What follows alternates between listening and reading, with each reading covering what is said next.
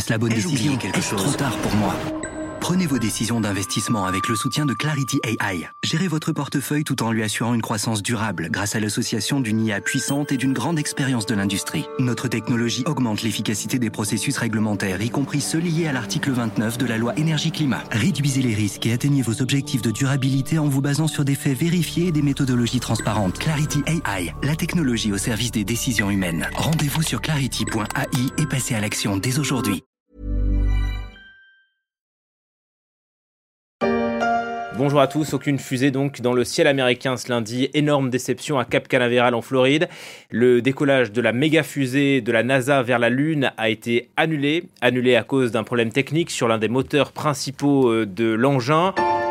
Artemis avait tenu une partie de la planète en haleine le 29 août dernier, mais la nouvelle fusée de la NASA était restée sur son pas de tir à Cap Canaveral en Floride. La Lune allait devoir attendre un peu, et les Américains aussi avant de reposer un jour le pied sur ce satellite qui fait de l'œil au terrien depuis la nuit des temps.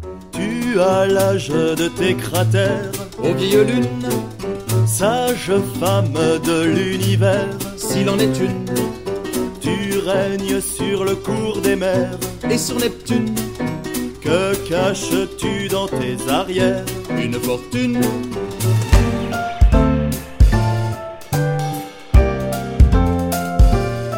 Je suis Pierrick Fay, vous écoutez La Story, le podcast d'actualité des échos, et aujourd'hui, on va s'intéresser aux enjeux de la reconquête de la Lune. 4, 3,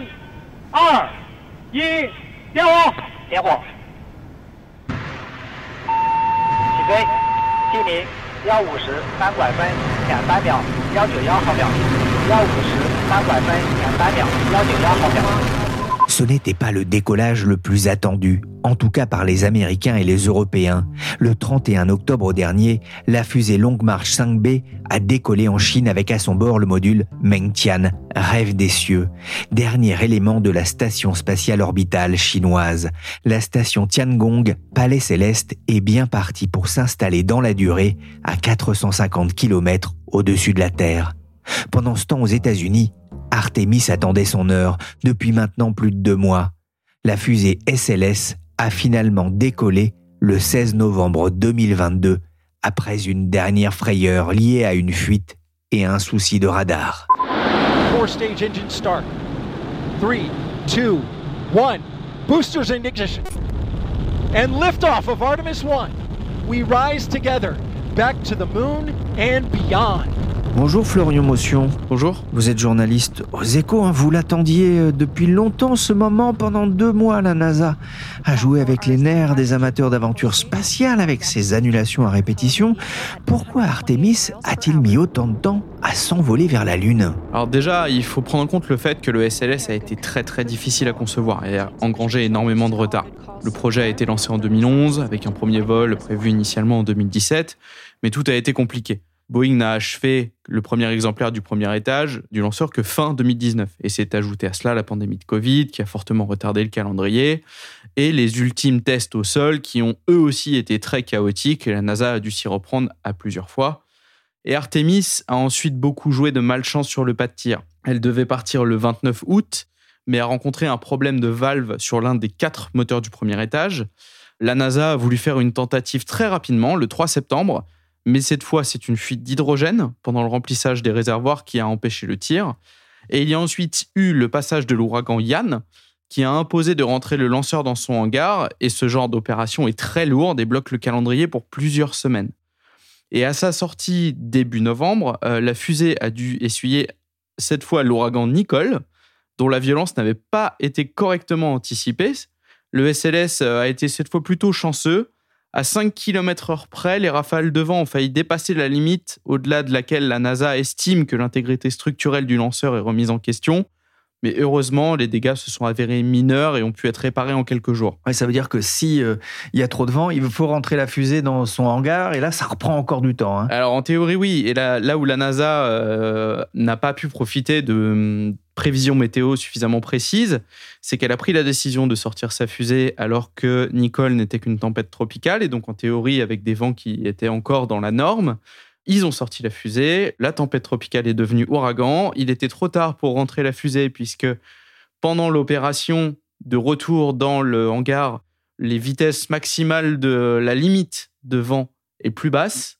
Donc euh, il faut prendre ça en compte. Donc c'était trop tard pour la rentrée. Donc décision a été prise de la laisser sur son pas de tir et de voir ce qui allait se passer. Et par chance, les limites n'ont pas été atteintes. Ouais, c'est sûr, un rentrer euh, un tel objet dans un hangar, hein, c'est pas comme rentrer la 4L dans le garage. Pour qu'on comprenne bien d'ailleurs, faire décoller une telle fusée, c'est un défi, un, exploit technique. Oui, absolument.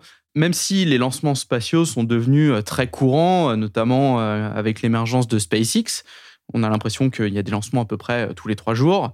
Envoyer quelque chose dans l'espace n'a jamais été facile. Pour y parvenir, il faut déjà s'arracher à la gravité terrestre, qui maintient au sol, qui maintient tous les objets au sol, et au frottement de l'atmosphère.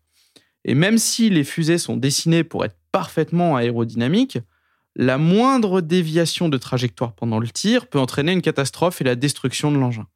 Donc pour toutes ces raisons, les contraintes de sécurité sont énormes, surtout lorsqu'il s'agit de certifier un lanceur conçu pour du vol habité, comme c'est le cas pour le SLS. Il faut ensuite atteindre une vitesse suffisante pour que la charge utile ne retombe pas immédiatement dans l'atmosphère. Pour se maintenir en orbite terrestre, il faut atteindre ce qu'on appelle la vitesse de satellisation, c'est-à-dire 8 km secondes, un peu moins de 29 000 km/h. Pour vaincre l'attraction terrestre, comme c'est le cas d'Artemis 1, qui doit propulser la capsule Orion vers la Lune, on parle même de vitesse de libération, c'est-à-dire 11 km secondes, un peu plus de 40 000 km/h. Voilà pourquoi il faut des fusées extrêmement puissante pour l'envoi de charges utiles lourdes vers la Lune ou plus tard vers Mars. Pour donner un ordre d'idée, la version du SLS utilisée pour Artemis 1 peut envoyer 27 tonnes vers la Lune. Son premier étage contient 2,7 millions de litres d'ergol et les propulseurs d'appoint de chaque côté embarquent chacun 127 tonnes de carburant solide.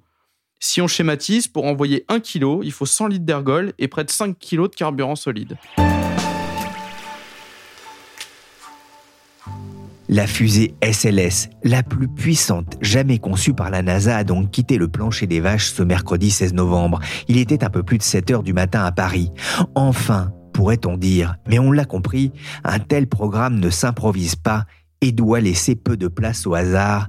La mission d'Artemis 1 doit durer 25 jours et ce n'est que le début d'un programme ambitieux pour la NASA. Cette première mission euh, Artemis 1, euh, c'est que le début de l'aventure, euh, puisque c'est une mission test, sans équipage humain à bord d'Orion, hein, faut-il le rappeler, qui va aller jusqu'à la Lune, au-delà de la Lune, et puis revenir. Yann Verdeau est journaliste spécialiste des questions de science aux échos. Et cette mission test sera suivie d'une série d'autres missions Artemis. On en a déjà deux en ligne de mire. Artemis 2 en 2024 sans doute, qui sera la répétition d'Artemis 1 avec cette fois un équipage euh, humain euh, à bord, et euh, Artemis 3 qui sera la grande mission, la mission phare, celle qui aboutira à ce que de nouveaux Moonwalker foulent le sol lunaire. Et bon, la NASA annonce Artemis 3 pour 2025. On peut émettre de sérieuses réserves quant à une date aussi rapprochée. Mais euh, en tout cas, bon, on peut aussi avoir l'espoir que Artemis 3 se déroulera quelque part dans le courant de la décennie. Donc euh, voilà, si on fait le, parallèle avec les programmes Apollo des années 60, on peut voir Artemis 2, donc la prochaine mission serait un peu l'équivalent euh, d'Apollo 8, qui avait vu euh, les trois hommes d'Apollo 8, là, notamment euh, Frank Borman, James Lovell et, William Anders, faire le tour de la Lune et revenir sans s'y poser. C'était les premiers humains euh, à voir le, un lever de terre. Et euh, Artemis 3 serait l'équivalent, elle, d'Apollo 11, euh, la mission de Neil Armstrong et, Buzz Aldrin. Et pourquoi ce nom d'Artemis d'ailleurs? Alors, ce nom d'Artemis, bah, ça vient évidemment de la mythologie grecque. Artemis, dans la mythologie grecque, c'est la fille de Zeus et de Leto et euh, ce qui en fait la sœur, voire la sœur jumelle, au dire de certains, d'Apollon. Apollon se dit en anglais Apollo, et c'est évidemment le, ce dieu-là qui a donné son nom au programme Apollo des, années 60. Donc en fait, baptiser ce nouveau programme lunaire Artemis, de ce nom d'Artemis, bah, c'est une façon pour la NASA de l'inscrire déjà dans la continuité du programme Apollo. Et puis c'est aussi une façon peut-être de, de renouer avec ce qui a fait ces grandes heures de gloire. Il y a une notion symbolique très importante. Quelle est la mission de, de ce premier vol vers la Lune? On a bien compris qu'il y en aurait d'autres derrière. Alors Artemis 1, c'est un baptême de l'espace. C'est même en fait un double baptême de l'espace, puisque c'est à la fois le, le baptême de l'espace de, de la fusée, du lanceur, le SLS, et c'est aussi le baptême de l'espace du vaisseau Orion qui va faire le voyage jusqu'à la Lune et retour. Alors, on a vu que bah, cette mission euh, avait euh, rencontré un certain nombre de, problèmes techniques au dernier moment qui ont entraîné son, euh, le report du lancement. et tous ces problèmes techniques, qu'il s'agisse de fuite de réservoirs, de réacteurs qui n'arrivent pas à la bonne température, montre bien, euh, a posteriori, que, eh bien, que ce double attelage SLS Orion avait besoin d'être testé une première fois sans humain à bord, parce que ça reste quelque chose de très compliqué et quand même d'assez risqué. Donc, alors, ce que va faire Artemis 1, ça va être d'envoyer ce vaisseau Orion piloté depuis le centre de contrôle sur Terre euh, jusqu'à la Lune et revenir. Donc, en fait, comme je le disais, il va même aller beaucoup plus loin que les 384 000 km qui nous séparent de la Lune, puisqu'il va faire 64 000 km supplémentaires derrière la Lune. Donc ce petit détour, si on peut dire, de, 64 000 km en arrière de la Lune, euh, fera tout de même d'Orion la capsule habitable euh, s'étant enfoncée le plus profondément dans l'espace. Bien sûr, on a envoyé d'autres sondes beaucoup plus loin que ne va le faire Orion, je pense notamment aux sondes voyageurs qui ont même franchi les limites du système solaire. Donc elles sont allées beaucoup plus loin, mais ce n'étaient pas des, capsules habitables. Alors, donc la mission phare d'Artemis 1, c'est d'apporter la preuve qu'Orion est un vaisseau sûr, capable d'emmener un équipage humain jusqu'à la Lune et faire revenir. Et en particulier, on va tester le bouclier thermique, puisque quand la capsule Orion, quand le vaisseau Orion euh, reviendra sur, dans l'atmosphère terrestre. Il le fera à une vitesse d'à peu près 40 000 km/h, ce qui provoquera un chauffage euh, jusqu'à une température moitié aussi chaude que la surface du Soleil. Donc, euh, c'est quand même du, du costaud. Artemis 1, c'est une mission test, un test nécessaire au vu des difficultés rencontrées par la NASA. Yann, on l'a compris, ce n'est que le début de l'aventure. Quelles seront les, les autres étapes de la mission? Effectivement, Artemis 1 n'est qu'un début, qui sera suivi par Artemis 2, donc comme je le disais, la même chose, mais avec cette fois un équipage de quatre euh, hommes et femmes euh, à bord, trois Américains, un Canadien, et surtout ensuite Artemis 3, donc euh, qui sera la mission qui aboutira à ce que des hommes foulent à nouveau le sol de, la Lune. Alors, c'est ça en fait qui est très compliqué et c'est ça qui reste à faire. Ça va être de, ben, de trouver un moyen pour euh, faire descendre des hommes à la surface de la Lune et les en faire remonter. Et ce moyen, on le connaît, euh, du moins sur le papier, depuis euh, le printemps 2021, puisqu'en avril 2021, et un peu, il faut bien le dire, à la surprise générale, la NASA a fait le choix de s'en remettre entièrement à SpaceX, la firme d'Elon Musk, pour cet alunissage et ce redécollage depuis la surface de la Lune. L'agence spatiale américaine a notamment euh, éliminé les, deux autres euh, compétiteurs qui étaient encore en lice, euh, c'est-à-dire Dynetics et Blue Origin, la, firme du, fondateur d'Amazon, Jeff Bezos, pour ne retenir que la fusée Starship de SpaceX pour être son Human Landing System, HLS, c'est-à-dire en gros son atterrisseur lunaire. Alors c'est un pari extrêmement audacieux de la part de la NASA Surtout si on compare effectivement à ce que proposaient les, autres compétiteurs, Blue Origin par exemple, qui proposait quelque chose de beaucoup plus classique, euh, ressemblant beaucoup plus à ce qui avait déjà été fait du temps d'Apollo. Euh, on pourrait dire que le schéma proposé par Blue Origin, c'était une sorte d'Apollo 2.0, euh, d'Apollo amélioré. SpaceX, lui, au contraire, avec cette fusée Starship, renverse la table et propose un schéma complètement différent qui n'a évidemment euh, encore jamais été réalisé. Et euh, ce schéma, eh bien, c'est assez facile à comprendre. C'est en gros la fusée de Tintin, c'est-à-dire une fusée qui va euh, devoir descendre vers la Lune, se retourner à un moment de sa descente pour pouvoir se poser sur ses pattes, sur ses pieds, et une fusée qui servira d'habitacle aux quatre membres de l'équipage d'Artemis 3 durant les quelques jours, je crois que c'est six jours que ça euh, durera leur, euh, leur mission à la surface de la Lune, et une fusée qui remontera d'un seul bloc pour les faire euh, redécoller de la Lune. Et tout ça exactement comme l'avait imaginé Hergé. Donc, euh, ça a l'air de rien dit comme ça. La preuve, c'est que Hergé l'avait imaginé. Mais euh, c'est tout de même euh, profondément disruptif, en fait, comme schéma par rapport à tout ce qu'on a pu tester et réaliser jusqu'à présent. Il faut bien avoir en tête le changement d'échelle que ça représente par rapport aux missions Apollo. Le LEM Eagle, donc le petit module qui a servi notamment à Neil et Buzz descendre sur la Lune, n'était qu'un tout petit engin de 7 mètres de haut, d'une masse totale de 15 tonnes. Et encore sur ces 15 tonnes, il y avait 13 tonnes de carburant. Et euh, en comparaison, la Starship de SpaceX est quelque chose de tout à fait énorme. Hein. C'est une fusée de 50 mètres de haut, 9 mètres de diamètre, une masse de plus de 1300 tonnes. Et ce changement d'échelle représente un sacré défi quand même, à la fois pour la NASA et pour SpaceX, euh, la firme d'Elon Musk. Et c'est ce qui fait dire à pas mal d'observateurs que la date de 2025 pour Artemis 3 paraît quand même bien optimiste. Le départ est toujours fixé à 1h34 Mais malheureux, il y a une demi-heure que nous avons quitté la Terre. Nous sommes en route vers la Lune. Ah, elle est bien bonne celle-là, professeur. Elle est très bonne. On comprend qu'il y a beaucoup de travail. En tout cas, moi, je leur déconseille d'embarquer les Dupont et Dupont hein, pour le, tenter la, mission de redécollage de la Lune. On ne sait jamais.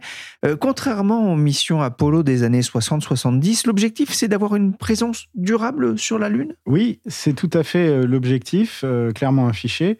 Une présence durable, et on pourrait même dire d'ailleurs une double présence durable à la fois autour de la Lune et sur la Lune. Alors autour de la Lune, ça passera par cette euh, station euh, spatiale orbitale Gateway qui orbitera donc autour de la Lune, qui sera une sorte de, réplique euh, miniature de, eh bien, de la station spatiale internationale qu'on connaît, qui est à quelques centaines de kilomètres au-dessus de nos têtes, mais qui orbite autour de la Terre. Donc ça sera une sorte de modèle réduit de l'ISS qui orbitera autour de la Lune et qui sera euh, de façon euh, durable, euh, sans doute pas permanente, mais durable par des, équipages d'astronautes qui s'y relaieront. Donc ça, c'est pour autour de la Lune. Et sur la Lune, eh bien, ce sera, côté américain, l'Artemis Base Camp, c'est-à-dire un projet de base au sol lunaire qui sera construite par des robots d'abord, par des humains ensuite, quelque part près du pôle sud lunaire. Alors je dis côté américain parce que euh, les Chinois ont la même volonté, le même objectif. Eux aussi euh, veulent installer une, base au sol près du pôle sud lunaire. Cette base, ce sera une station scientifique installée sur la Lune qui s'appellera euh, l'International Lunar Research Station, ILRS, station pour laquelle les, les Chinois se sont alliés aux Russes. Et donc, elle sera installée également au pôle sud lunaire. Donc ça sera vraiment euh, the place to be. Le programme Artemis va succéder au programme Apollo avec une vision hein, de long terme. On peut aussi parler d'un changement de philosophie de, de, la part de la NASA? Oui, tout à fait. Même si euh, Artemis et Apollon euh, sont jumeaux dans la mythologie grecque, les programmes Artemis et Apollo sont quand même deux programmes très très différents. Différents par le, le coût tout d'abord.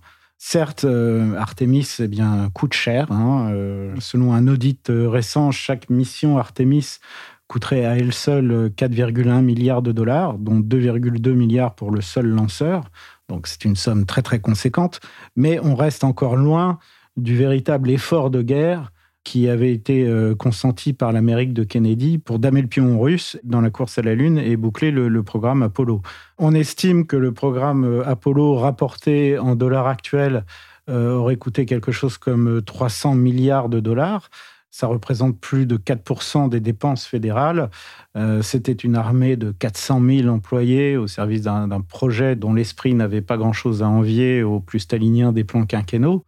Donc euh, voilà, euh, Artemis par rapport à Apollo, c'est quand même un cran en dessous.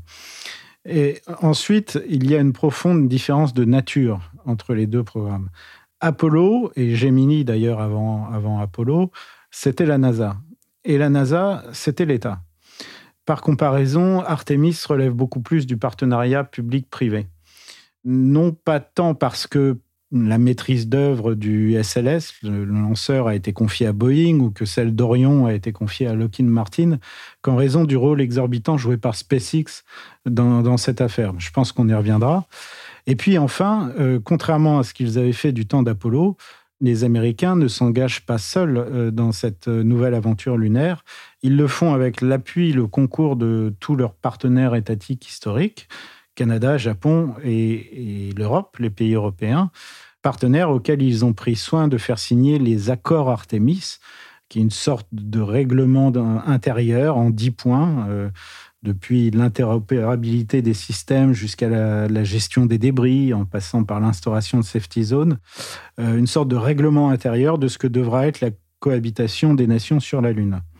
Et parmi ses partenaires, l'ESA est sans doute, l'ESA, l'Agence spatiale européenne, est sans doute le, principal. Vous parliez de cette ouverture au, secteur privé. Il y a effectivement un nom hein, qui ressort au premier plan, c'est celui d'Elon Musk. Oui, parce que SpaceX, et à travers SpaceX, Elon Musk, n'est pas un contractant privé traditionnel comme on en a vu depuis la, naissance de la NASA, en fait.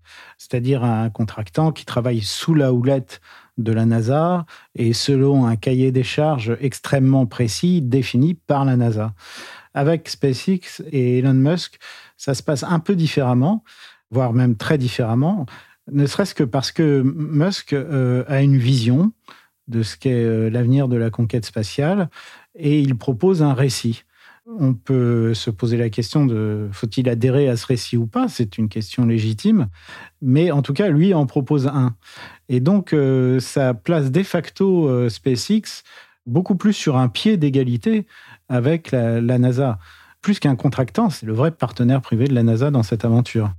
Et donc, on peut dire que si les Américains euh, retournent un jour sur la Lune, et on peut raisonnablement penser qu'ils le feront au cours de cette décennie, ce sera beaucoup plus la, victoire du, charismatique euh, Citizen Kane sud-africain que celle de Donald Trump, Joe Biden ou tel ou tel de leurs successeurs à la Maison-Blanche. Ça veut dire qu'on pourrait avoir une Tesla sur la Lune, un de ces quatre? Ah, écoutez, peut-être à long terme. Merci Yann Verdeau et Florent Motion de la rédaction des Échos. Je vous donne rendez-vous dans quelques jours pour la suite des aventures d'Artemis et de la NASA dans un prochain épisode de La Story. Cette émission a été réalisée par Willy Gann, chargé de production et d'édition Michel Varnet. La Story est disponible sur toutes les plateformes de téléchargement et de streaming de podcasts. Abonnez-vous pour ne manquer aucun épisode.